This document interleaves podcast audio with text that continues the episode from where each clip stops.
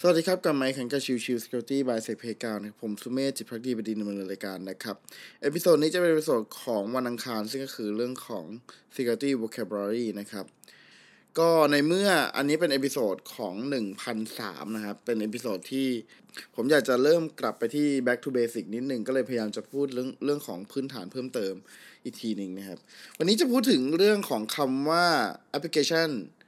and service fingerprint นะครับว่ามันคืออะไรนะครับแล้วเรามองไปที่ตัวของ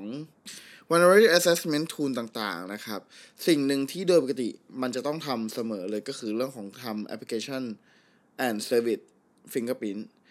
เอ่อแล้ว application fingerprint หรือ service fingerprint คืออะไรนะครับคือถ้ามองง่ายๆมันก็คือเป็นการตรวจสอบนั่นแหละว่าตัวของ application นั้นๆเป็น application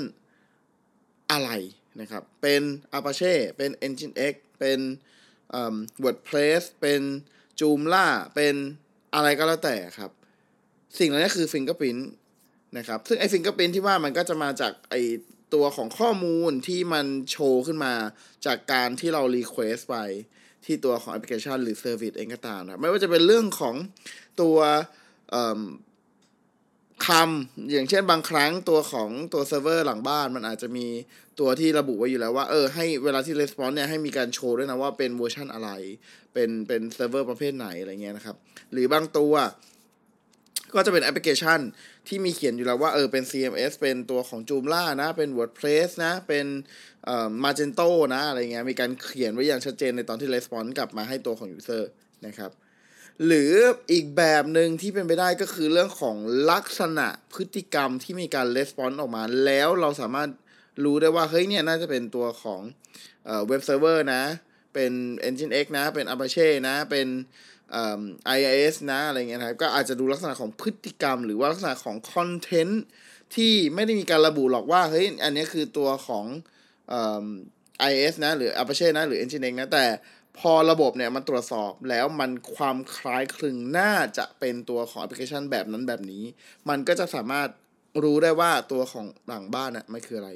สิ่งเหล่านี้ไอ้สิ่งที่มันเป็นตัวบ่งชี้ได้ถึงตัวของแอปพลิเคชันหรือตัวของซอฟต์แวร์เนี่ยนั่นก็คือตัวของแอปพลิเคชัน Fingerprint หรือ Service Fingerprint นั่นเองนะครับซึ่งข้อมูลเหล่านี้เนี่ยเอ่อมันใช้ต่อยอดได้หลากหลายเนาะเพราะว่าถ้าเรามองตัวของแอปพลิเคชันหรือ Service Fingerprint เนี่ยเราจะใช้ในลักษณะตอนที่เริ่มเอ่อทำในเรื่องของตัว reconnaissance นะครับคือการเก็บข้อมูลตัวของเป้าหมายก่อนว่าเออตัวเป้าหมายมีอะไรยังไงบ้าง น, นะครับซึ่ง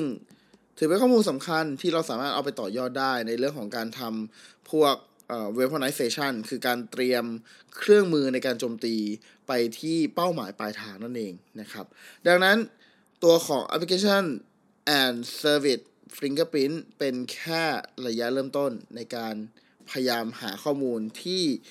สำคัญแล้วนะสามารถต่อยอดในการหาผลประโยชน์กับตัวของแอปพลิเคชันได้นั่นเองนะครับโอเคเอพิโซดนี้ก็ประมาณนี้นะครับขอบคุณทุกท่านที่มาติดตามรับชมใหม่สำหรับวันนี้ลากันไปก่อนสวัสดีครับ